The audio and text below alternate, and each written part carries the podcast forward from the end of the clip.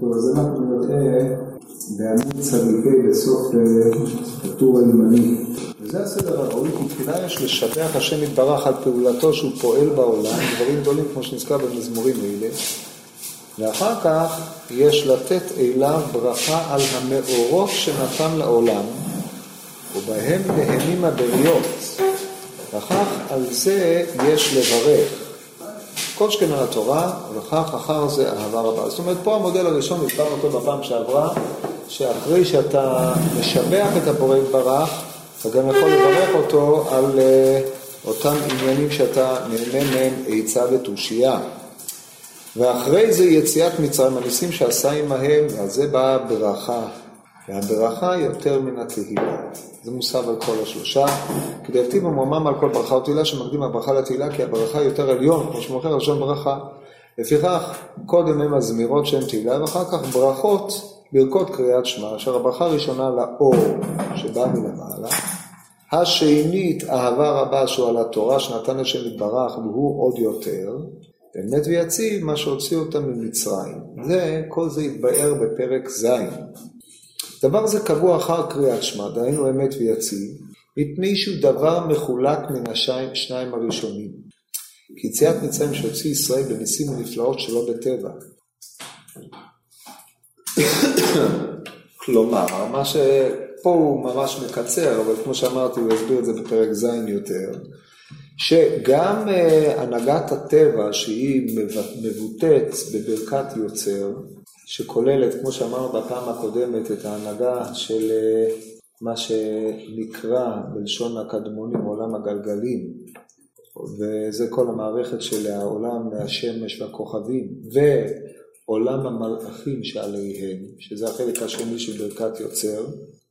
כל הדברים הללו קרויים הנהגת הטבע, כי באופן הזה הקדוש ברוך הוא מנהיג את עולמו, שהרי אחד מהיסודות היותר חשובים זה לדעת שהקדוש ברוך הוא מנהיג את עולמו על ידי מלאכים. דיברנו על זה בקצרה בפעם שעברה, וגם הפעם לא נאריך בזה. הדבר השני שמעל זה, זה עולם התורה, שהיא מעל המדרגה הזאת של עולם הטבע, שהיא מביאה את האדם לכדי שלמותו, והיא שורש חייו. אם עולם הטבע הוא מחיה את הנפש של האדם, הרי שהעולם התורה הוא מחיה את בחינת הרוח שבאדם. אבל כל אלה שייכים לאדם באשר הוא אדם ולשלמותו בבחינה של ההנהגה המתמדת. אבל יש עוד סדר שהוא עליון מעל הסדרים הללו, והוא עולם הניסים והנפלאות. עולם הניסים והנפלאות זה סדר אחר שבו מתגלה מידה נעלה יותר של ההנהגה האלוקית, בבחינת ושמי השם לא נודעתי להם, שזה נעלה יותר, כי באופן עקרוני הקדוש ברוך הוא מנהיג את עולמו בשם אלוקים, כמו שכתוב כי שמש ומגן השם אלוקים, כביאור האדמו"ר הזקן, בתחילת שער האיחוד והאמונה ששם אלוקים מהווה שמש, מהווה מגן לשמש היא בחינת שם הוויה ברוך הוא שלא הכל מוחה סבילדה והעולם עדיין לא ראוי להשתמש בהנהגה העליונה הזו, שהיא הנהגה שקרויה הנהגת החגת, ששייכת יותר לענייני עולם הבא, ולכן הסדר הבא ממנה הוא רק לפרקים, אבל היא גילוי מעין, כמו ששבת הוא גילוי של מעין עולם הבא, אז היא גילוי של הנהגה הרבה יותר עליונה, ששייכת אה, לאחרית הימים, במהרה בימינו. מכל מקום, ההנהגה הזו היא ודאי הנהגה עליונה יותר, ולכן אחרי קריאת שמע אנחנו מזכירים אותה. זה בקצרה בפרק הבא הוא יסביר את זה בצורה קצת יותר מפורטת. כלל הדבר, האור שהוא בא מלמעלה, והתורה שהיא עוד יותר על זה, ויציאת מצרים בשינוי העולם. כל אלו הם דברים גדולים, ועליהם באה הברכה שיותר מן התהילה, והכל הוא בסדר הראוי. מכל מקום הם מתחברים למה שבא עליהם התהילה, מה שבא עליהם הברכה, לכן אסור, וכך אסור לספר ביניהם.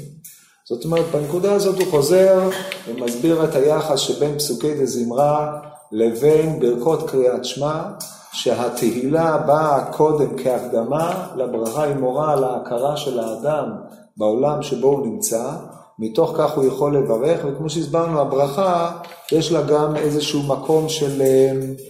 אה, המשכת השפע מן העליונים לתחתונים, מלבד זה שהיא מורה על ההכרה ב... באופן שבו הקדוש ברוך הוא מנהיג את עולמו, אותה בחינת המשכה שאמרתי קודם, שעליה מדבר רב חיים מוולוז'ין, היא בעצם האופן שבו הקדוש ברוך הוא משתף את האדם בהנהגת עולמו, וגם בעולם הניסים. הקדוש ברוך הוא משתף את האדם בעשיית הנס, שהרי אם עם ישראל לא היה שם דם על אה, המשקופים, אז לא היה קורה כלום. או הנס לא היה קורה, לכל היותר, כולם היו מושמדים. אם כולם היו מושמדים, אז אף אחד לא היה תולה את הדבר הזה בזה שאירע בו נס.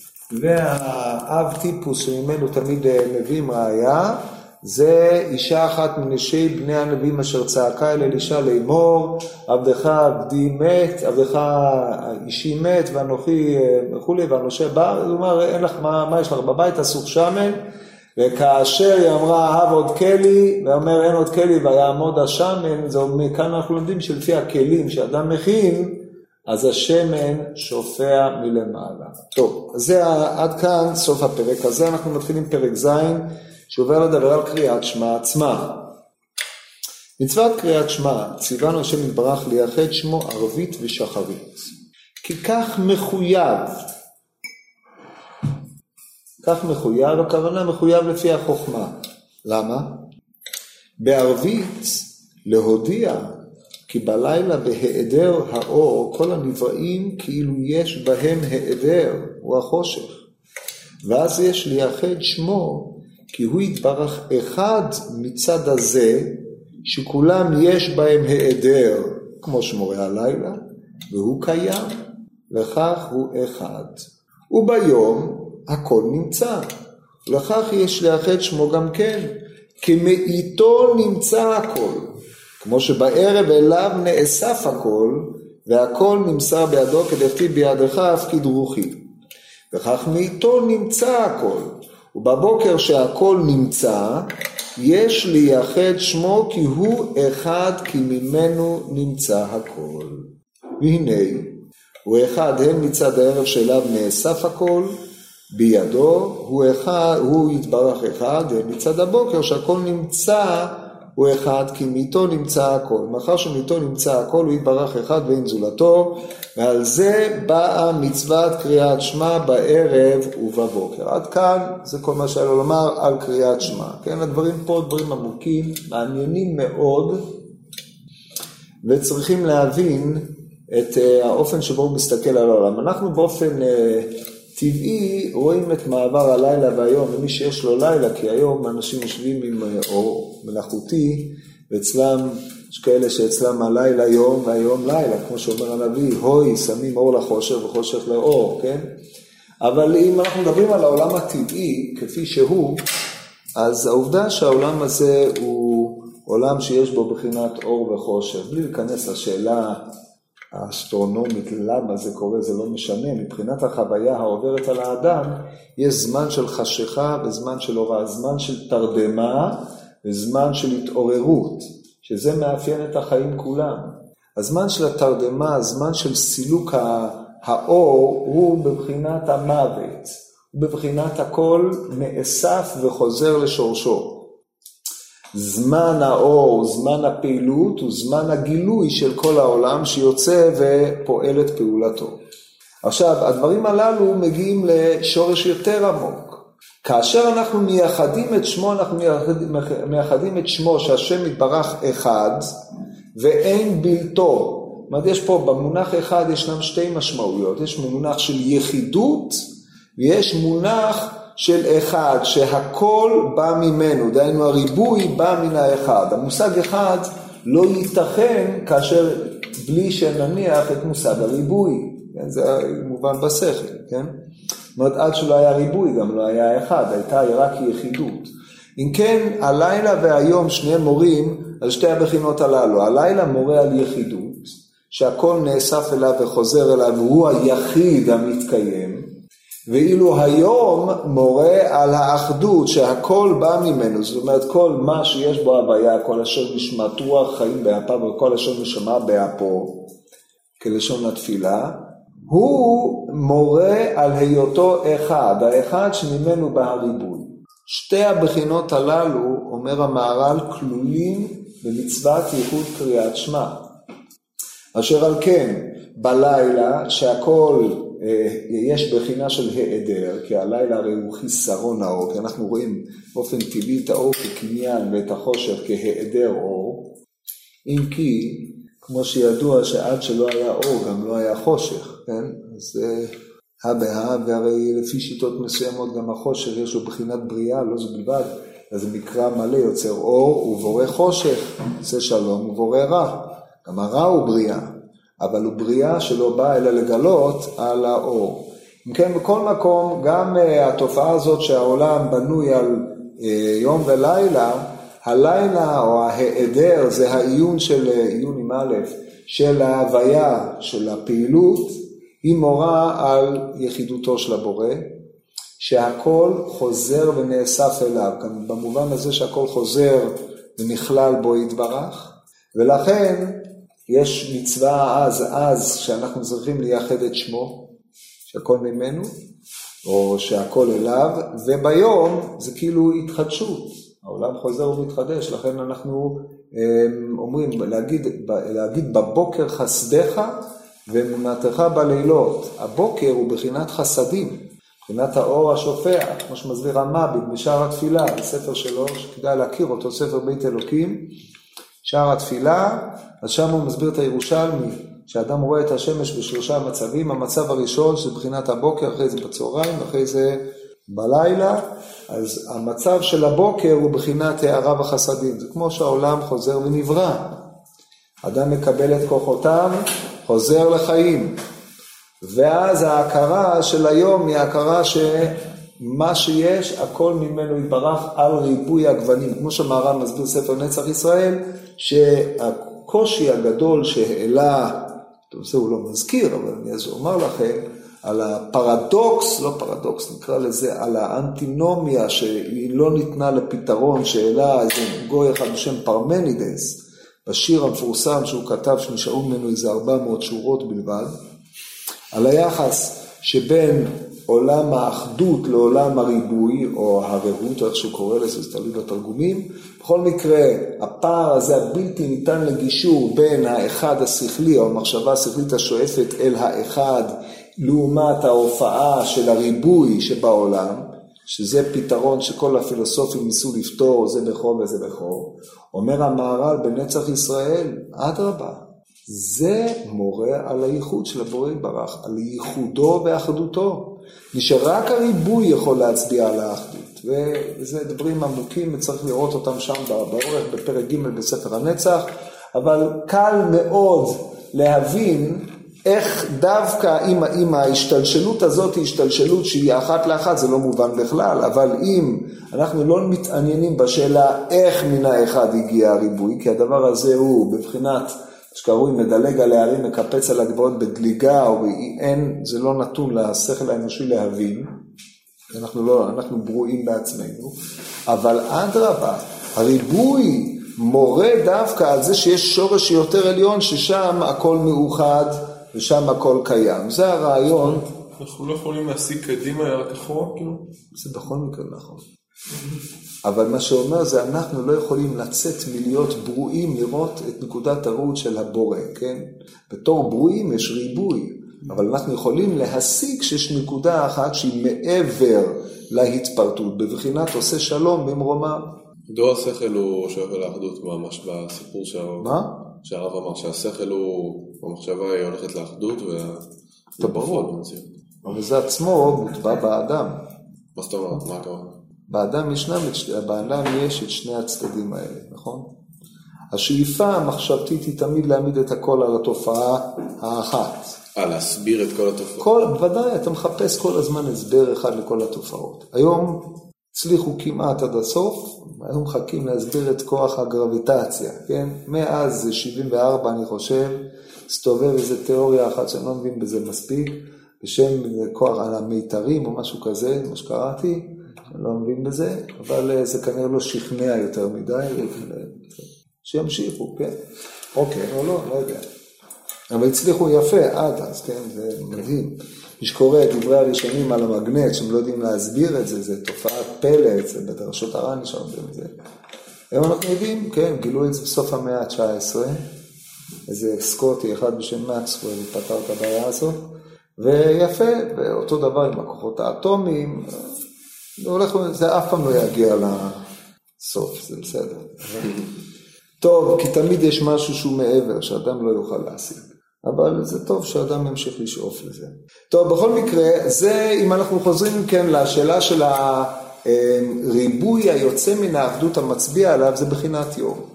אז שתי הבחינות הללו מתגלמים בקריאה שאנחנו קוראים השם אלוקינו השם אחד, שהוא מנהיג את העולם בשתי בחינות, בחינת היותו יחיד ובבחינת היותו אחד.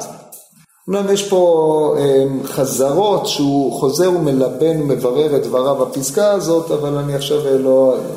בסדר, תעשו את זה אחרי זה לבד.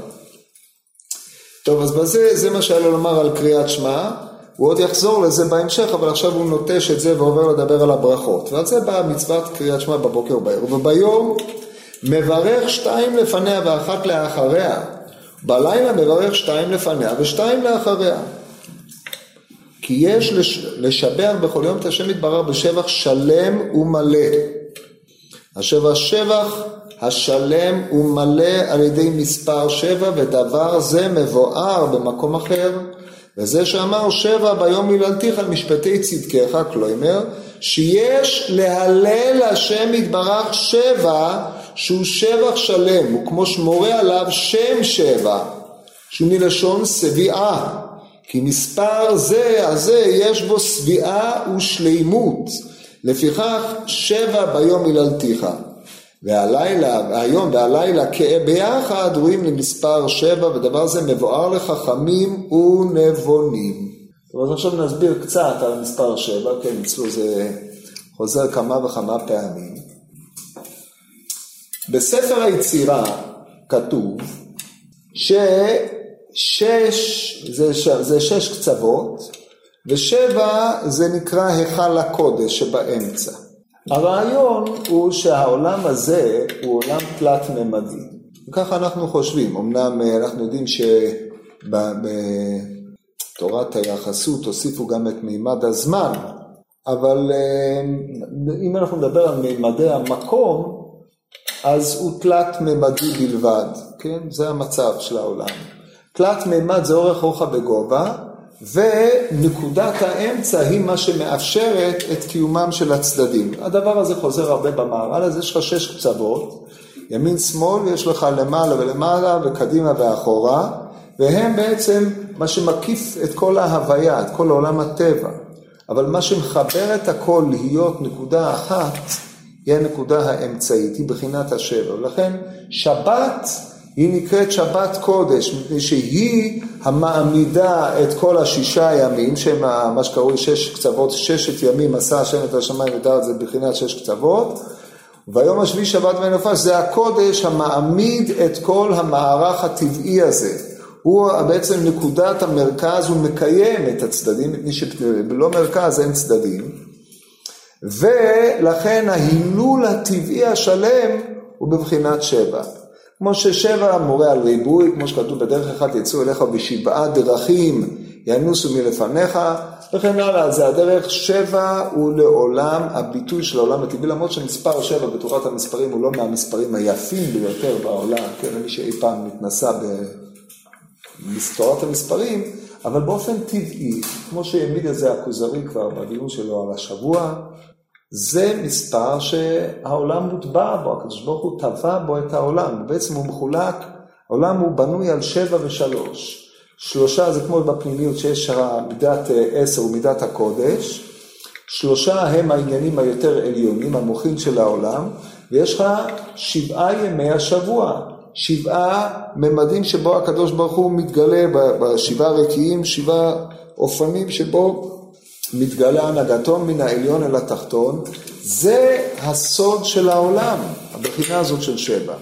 ובחינה הזאת, אדרבה, השבירה של הסימטריה, שהיא בעצם אה, אילוץ אנושי בגלל תורת הסדרים האנושיים, ובא להגיד לך, אתה לא צריך לחשוב בהכרח בצורה סימטרית, לפעמים שבירת הצורה יש בה אפשרות להגיע לתפיסות יותר אה, רמות מאשר אם אתה חושב תמיד בצורה מקובעת, זוגות נפרדים וכן הלאה. חושב שזה שובר את הסימטריה? שבע זה מספר בעייתי, מספר לא נוח, נכון? אתה היית רוצה לארגן את הדברים שלך, איך תסדר שבע? שש וחניך תורן, מה תעשה? אתה מסדר שלשות ושם אחד בחוץ, הוא לא מסתדר, נכון? לא בזוגות, לא, תמיד נתקע אחד. בעיה. שלוש זה מספר יפה, כן? יש לך שני צדדים באמצע. אבל פה יש לך שלוש מפה ושלוש מפה. שלוש הם יחידה לעצמם, זה יחידה, זה מה שמחבר אותם באיזשהו אופן.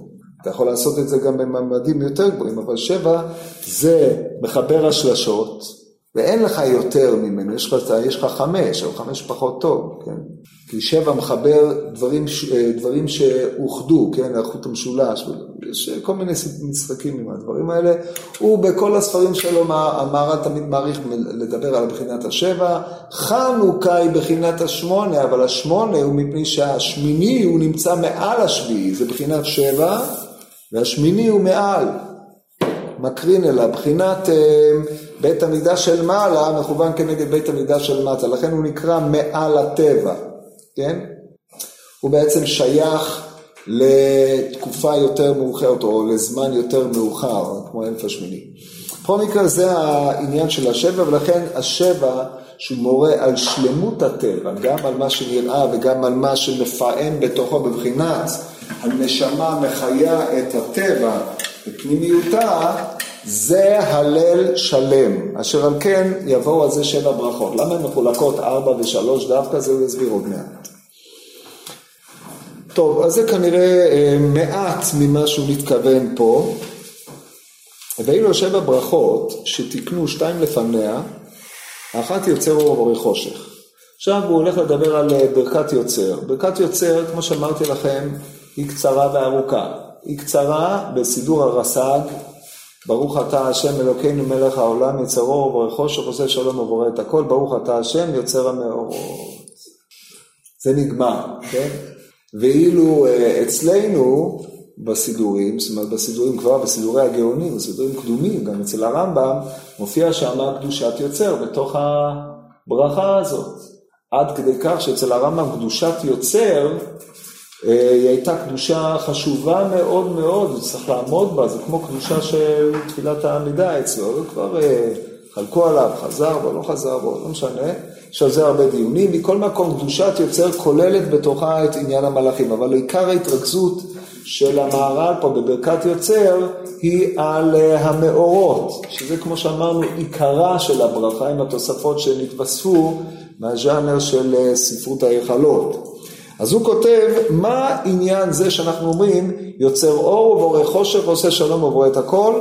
אנחנו צריכים, אומרת הגמורה בבית עמוד ב', צריך לי, כדי לומר מידת לילה ביום, מידת יום בלילה. גם במערים ערבים אנחנו מזכירים את זה. למה הדבר הזה נחוץ? אז מסביר המהר"ל. דבר הזה מבואר לחכמים, כן, ונבונים, כי אלו שבע, שבע ברכות שתיתנו שתיים לפניה ואחת אחרי יוצר אור ואוי חושב. וכמה בגמורה, צריך להזכיר מידת לילה ביום ומידת יום בלילה. למה? אם אתה ביום, תהיה ביום. אם אתה בלילה, תהיה בלילה. אם אתה בלילה, אתה ביום, אז אתה לא בלילה ולא ביום. ובועטים להפך. מה, מה הטעם בדבר הזה? למה? עכשיו הוא אומר פה הסבר עמוק ונעים. ונראה הטעם שצריך להזכיר מידת לילה ביום ומידת יום בלילה, כי אין הזמן מחולק. שהרי כתיב, ויהי ערב ויהי בוקר יום אחד. ואילו היה הלילה מחולק מן היום, לא היו שניהם יום אחד. כן, הגמרא בנזיר, דף ז אומרת, יום ולילה ימים מחברי אהדד. העיקר אומרת הגמרא שנאמר, ויהי ערב ויהי בוקר יום אחד. מה זה אומר? אז בואו נראה עוד קצת. רק אין הלילה ביום מחולק לעצמו, לפיכך צריך להזכיר מידת יום בלילה ומידת לילה ביום, כי היום מחייב את הלילה, והלילה מחייב את היום, ואין זה בלא זה. כיוון ששניהם משלימים זה לזה עד ששניהם ביחד יום אחד.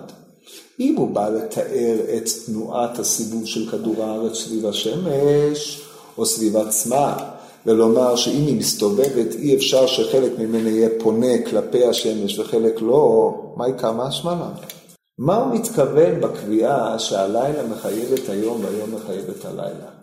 האם הוא דן במישור הפיזיקלי של הדברים? ברור שלא. לא צריך, אה, לא ממנו, לא מפיו אנו חיים, זה דבר ידוע. מדבר על אה, בחינת יום ובחינת לילה. מידות יום ולילה שעליהם הוא מדבר, הם, כבר אמרתי לכם כמה פעמים שהמהר"ל כותב בבאר הגולה, שחכמים לא מדברים בעולם, אה, בעולם העשייה, בעולם הפשוט הנראה, כי מייקל משמן לא צריך חכמים כדי לספר לנו מה אנחנו רואים לבד. הם צריכים להסביר את מה שעומד ביסודם של הדברים שאנחנו רואים. היום מחייב את הלילה והלילה מחייב את היום, הרי אין ספק שהמהר"ל חוזר ומדבר על בחינת היום והלילה שנזכרו בתחילת הפרק. ואותו חיוב של יום ולילה הוא בעצם התופעה המרשימה שמתקיימת בכל העולם הזה, שהוא ההיעדר, ואחרי זה חזרה וההוויה, ההיעדר וההוויה. אין היעדר בלא הוויה, ואין הוויה בלא היעדר. כן, כבר אה, קדמונים מדברים על זה, הרמב"ם במורה בג' ח', שהוא מדבר על חומר צורה והיעדר, כל תהליך ההשתנות בעולם הוא על ידי ההיעדר והצורה שהם בעצם אה, מחליפים צדדים על, על החומר, זה מה שמביא לתנועה. אבל מבחינת מה שאמרנו קודם לכן, ההיעדר, כפי שהמהר"ל ציין אותו, בחינת הלילה, בחינת יחידותו, יחידותו של מקום, ובחינת אחדותו של מקום, שניהם מתלתליה נעדדי, הרי היות השם יחיד זאת לא האידאה, האידאה הוא היותו השם אחד, ביום ההוא יהיה השם אחד ושמו אחד, כן, והיה לעת ערב יהיה אור, מי אמר את זה? לא מה? כן, לא חשבתי שזה לקוח מאיזה פרסומת בחירות. אבל אתם מבינים שפסוק בעייתי. זה פסוק בספר זכריה. עכשיו, מה שמטמא עליכם זה גם הפטרה. טוב, אז זה כתוב, כן? זה היה אור, יקר, אור, אור יקרות וקיפאון יהיה אור. בקיצור, זה, זה דבר מפליא. לעת ערב יהיה אור, פירושו של דבר שכבר לא יהיה היעדר. הרי כשאנחנו אומרים את הפסוק, הוא בילה מוות לנצח, מחר שם דמעה מעל כל פנים, כן, זה גם כן פסוק בספר ישעיהו. בילה מוות לנצח זה סוף ההיעדר, זה עולם מתמיד, עולם מתמיד לכאורה, הוא לא דינמי. אלא אם כן, החיים והמוות מתעלים למדרגה יותר גבוהה, בבחינת ילכו מחיל אל חיל, ברמה יותר עליונה. ולכן החיים הם דינמיות מתמדת. אבל הדינמיות כפי שאנחנו מכירים אותה היא בבחינת מוות וחיים, זה האופן היחיד שבו אנחנו מכירים. בתוך החיים יש דינמיות חלקית, כן? לכאן ולכאן. בבחינת מי ש... אה, זה פה קצת אה, במאמר מוסגר, שמוס קצת. מי שלומד בשיעור ב' ברמה שהוא לומד בשיעור א', אז הוא בעצם לא יתקדם לכלום, אלא הוא בבחינת מת את אותו זמן, כן? או מי שקורא תהילים או לומד, משתמש ב... זה המוסר הליטאי הכבד שנותנים, שאם אתה יכול להפעיל את השכל שלך בלימוד עיוני ואתה מסתפק בהבנה שטחית, אז אתה בעצם מבטל. מבטל זה מפסיק, זה מת, זה עומד במקום. כן, זאת אומרת, נדרשת איזשהו מקום דינמי. עכשיו, לא, מצד שני, לעולם חדש, אתה מוציא את הישן מפני החדש, הוצאת הישן היא בבחינת ההיעדר, היעדר מה שהיה, ועליית הדבר החדש, הדבר הזה זה בחינת מידות לילה ויום, לכן הלילה מחייב את היום. וישנם שתי השקפות, בבוקר תאמר מי ייתן ערב, ובערב תאמר מי ייתן בוקר, איך מפרש רש"י? נו, מה, מה קרה? זה אומנם פרשת כי תבוא. לא, שאני רוצה את מה שהיה לפני. יפה, את מה שהיה לפני. ועל מה אנחנו מדברים?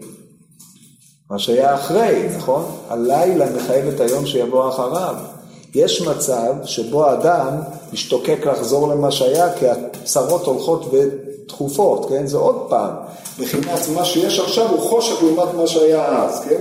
זה בקללה, אבל הברכה, הסדר עולם הרגיל, שאתה שואף קדימה, ההיעדר עכשיו הוא מכין את מה שיבוא לאחריו. זה ברור? אתה מחכה לזה שיהיה איזשהו היעדר? ההיעדר כפוי עליו, אבל הכרת העובדה של היעדר היא שאחרי זה יהיה צמיחה גבוהה יותר, כן? כשאתה נכנס למשהו אחר, אתה נעדרת ממה שהיה קודם, נכון? אבל ההיעדר מאפשר לך את הכניסה לשלב הבא. תראה איך היית נתקע בשיעור אה, א' פשוט כל החיים. רמה. מה? אני מאבד את מה שהיה קודם, פשוט עוד רמה. כן, אבל אתה, לא אם אתה היית. נשאר כל הזמן בשיעור א', אז עכשיו הוספת עוד קומה, לא איבדתי את שיעור א', שיעור א' זה קומה שיש, אמת, אבל היא נעדרה, אתה לא שם כבר, נכון? והיא בסיס למשהו שעדיין, אף אחד לא אמר שלא. אז היא עדיין קיימת, היא לא נהדרת, היא לא זה נקרא, היא נעדרת במובן הזה שהיא לא השלטת בו. היא מאפשרת לך להתקדם, כן? אם היית נתקע כל הזמן בפתרון המשוואה 1 ועוד 1 שווה 2, זהו, אבל עכשיו אתה לא מתעסק בזה, כי זה הפך להיות, זה נעדר, מה... המוח שלך לא עסוק בדבר הזה, נכון? העולם, אם הוא היה נתקע, כמו שאמר איזה מאן דהוא, שאלף שנים נתקע העולם עם הפילוסופיה האריסטוטלית, כן? במסגרת ההיסטוריה של הטעויות של המדע. כן, ככה זה ככה כתוב. תקע את העולם אלף שנה עד שבעטו אותו, אבל בלעדיו לא היו מגיעים למה שאי אפשר היה לבעוט אותו, נכון? וכן הלאה. זאת אומרת, באיזשהו מקום דבר, רעיון נכנס, הוא משמש, ואז נתקע, ואז הוא נתקע עד שמישהו יוציא אותו ממנו. צריך אה, לקום ולבעוט בו, כמו שעשתה המודרנה לקלאסיקה, וכמו שהפוסט-מודרניזם משתדל לעשות למודרניזם וכן הלאה, אז אז גם זה עידן חולף, ברור? זה הרעיון של ההיעדר, ההיעדר איננו מבטל מכל וכול כאילו הוא מעולם לא היה, אלא הוא לא נותן לו, הוא לא מעמיד את הצורה עכשיו, ברור? משהו מה? אי אפשר להגיע לצורה החדשה, ולא שהצורה הזאת הייתה, היא משמשת. לכן הלילה מחייב את היום, היום מחייב את הלילה, זה מה שהוא מתכוון פה. אבל למה הפוך כאילו? זה שהלילה... תחשוב לבד, זה קל, אתה נאורט, תגזור את זה. ואין זה ולא זה. איך, שלא יהיה, היית נתקע אם היית עומד שם, כן? יש אנשים שתקועים, ונשארים כל הזמן או באור או בחושך. יש משמעות לזה שזה מתחיל מהלילה דווקא? יש משמעות לזה שזה מתחיל מהלילה? כנראה. להיעדר שלו לפני ה... כן, בטח. תשובה להדגיש את ה... יש, אני לא אמרתי שאני יודע מה המשמעות. זה תלוי בשאלה איך מפרשים את הפסוק ב"וירא ויבוקר". מחלוקת עמוקה, ריהל, רשב"ם נגד הרמב"ן, זה סיפור. אבל זה לא, אני לא יודע להגיד לך על זה עכשיו משהו. טוב, בכל מקרה זה מה שהוא אומר פה, אם היה מזכיר היום, אז זו טענה אחת שמשלימים זה על זה שניהם ביחד יום אחד, יום הכוונה יממה. היממה בעצם מגלמת את השלמות של ההנהגה האלוקית לפי זה. טוב, עכשיו אם היה מזכיר היום בפני עצמו, הלילה בפני עצמו, היה שבח השם יתברך על חצי דבר, ואין ראוי לשבח את השם יתברך על חצי דבר. זו טענה אחת. ועוד, פה יש טענה שנייה, טענה מאוד חשובה, כי הלילה והיום הוא אחד, וזה מורה כי השם יתברך אשר ברא אותם הוא אחד. כי אם לא היה מזכיר מידת יום בלילה ומידת לילה ביום, רק היה מזכיר היום בפני עצמו והלילה בפני עצמו, הרי הלילה והיום הם מחולקים, הם כמו הפכים. אם כן, היה חס ושלום דבר זה, כמו שהיו אומרים, קצת מינים, כי יש כאן שתי רשויות, והיו אומרים כי הפעולות מחולקות שהן דבר, שהן בעולם, דבר זה מורה על פועלים מחולקים, כן? אתם מכירים את זה, מי שקרא... לא משנה, לא משנה, אצל האלים הפרסיים זה ככה ודאי, טוב ורע. בקיצור, בכל האלילות, אה, כן, זרטוסטרה וכל החבר'ה האלה, כולם מחזיקים בעמדה הזאת, שהיא אדרבה, עמדה טבעית ופשוטה. כתוב בגמורה במסכת עבודה זרה בדף ח', שאדם היה מבסוט עד שנהיה חושך, ואז הוא נפל בזה והתחיל לעבוד את הירח, מפני שזה, לבטא את העניין הזה, שעיתים שונות מגלמים הנהגות שונות. איך אדם אמור לדעת שיש יסוד אחד לכל ההנהגות הללו? זה הרעיון שהוא אומר פה, כמו שיש בחינת אש ובחינת מים, ויש בחינת עושה שלום במרומיו, כן? וכיוצא בזה יש בחינת יום ובחינת לילה, ויש בחינה שהיא עליהם, שהיא מהווה את האחדות שממנה שתי הבחינות הללו באות. אז לכן חייבים להזכיר את שתי הבחינות הללו, כי הן שתיהן יחד מורות על מאחד. כן, מה שהוא אמר כאן. וכאשר שאנו באים עתה לייחד שמו, אם היה מזכיר מידת יום בלילה ולא היה מזכיר מידת לילה, מידת יום ביום ולא היה מזכיר מידת לילה, כאילו הייתה כאן פעולה מחולקת, היה כאן פעולה מחולקת, כן חס ושלום היה זה מורה על חילוק פועלים. לכן צריך להזכיר מידת יום בלילה ומידת לילה ביום. כלומר שהיום מתחבר עם הלילה עד שהם יום אחד, אם כן אין כאן פעולות מחולקות. והפועל הזה אחד. אם כן, יש לנו פה שתי בחינות. א', מנקודת ראות אימננטית, וב', מנקודת ראות טרנסצנדנטית, בעברית.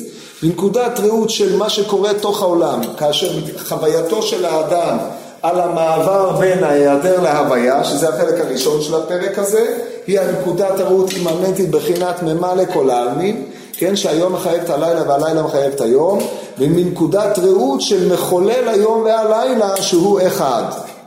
זה בקצרה, הלאה. ואדרבה, כאשר הם שני דברים מחולקים, והם דבר אחד, מוילה על אשר ברא אותם הוא אחד, כי הוא יתברך שהוא אחד, מקשר ומאחד הדברים אשר הם מחולקים, כמו שהערכנו, ביארנו והערכנו במקום אחר, כי אין כאן מקום, זהו פירוש מבואר הוא זה. טוב, אז בזה הוא הסביר את המטבע של הברכה, וברכה ראשונה תקנו על, על, על העולם הזה, שהאור הוא המעלה היותר של עולם שהוא נברא תחילה. כן, הוא שואל פה שאלה ומתרץ תירוץ. הוא אומר, כיוון שהברכה היא על העולם או על הטבע, מה ראו להזכיר את האור מכל העניינים? מה יש שם יוצר אור, ברוך השם יש לנו רקיע, יש לנו עוד אילו עניינות. למה דווקא הזכירו את המאורות יותר משאר הדברים? אז על זה הוא אומר, על, הב... על הזכרת האור, זה מפני שהוא הבריאה הראשונה. ויאמר אלוקים יהי אור, ויהי אור. האור הוא בעצם נקודת, הנקודה הראשונה של הבריאה. וממנו כל הבריאה ממשיכה ומשתלשלת. הוא לא מסביר למה, כאילו למה לא דווקא אור? הוא מסביר איך, הוא לא מסביר למה. לא איך ולא למה, הוא לא מסביר, הוא קובע, נקודה. האור נברא תחילה, זה קביעה, כן.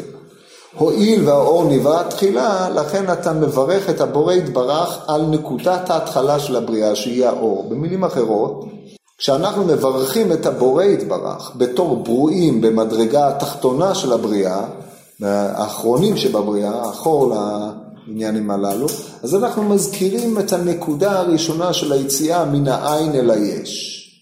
והיא הברכה על היציאה מן העין אל היש, שהכל משתלשל ממנה. אבל כמו שאתה מבין נכון, לא זו בלבד שאתה מזכיר את האור, אתה מדבר אחר כך על המאורות, אבל בברכת יוצר אור, דה פקטו יוצר אור ובורא חושך עושה שלום ובורא את הכל, מה זה כללת את הכל? שלום זה בעצם העמדת עולם שלם, עולם שחוקיו מקיימים זה את זה ויוצר את הכל, הכל כלול בכל. אבל אתה מזכיר את הנקודה הראשונה שכל השאר נמשך ממנה כי האמירה תהי אור היא גילוי הרצון. ש... או, זהו, זה, זה המלך קרא, זה שעון המעורר, צריך ללכת. טוב, אז זה ה... אז זה העניין של הברכה הזאת. מכאן ואילך הוא עובר לדון על הסדר של הברכות.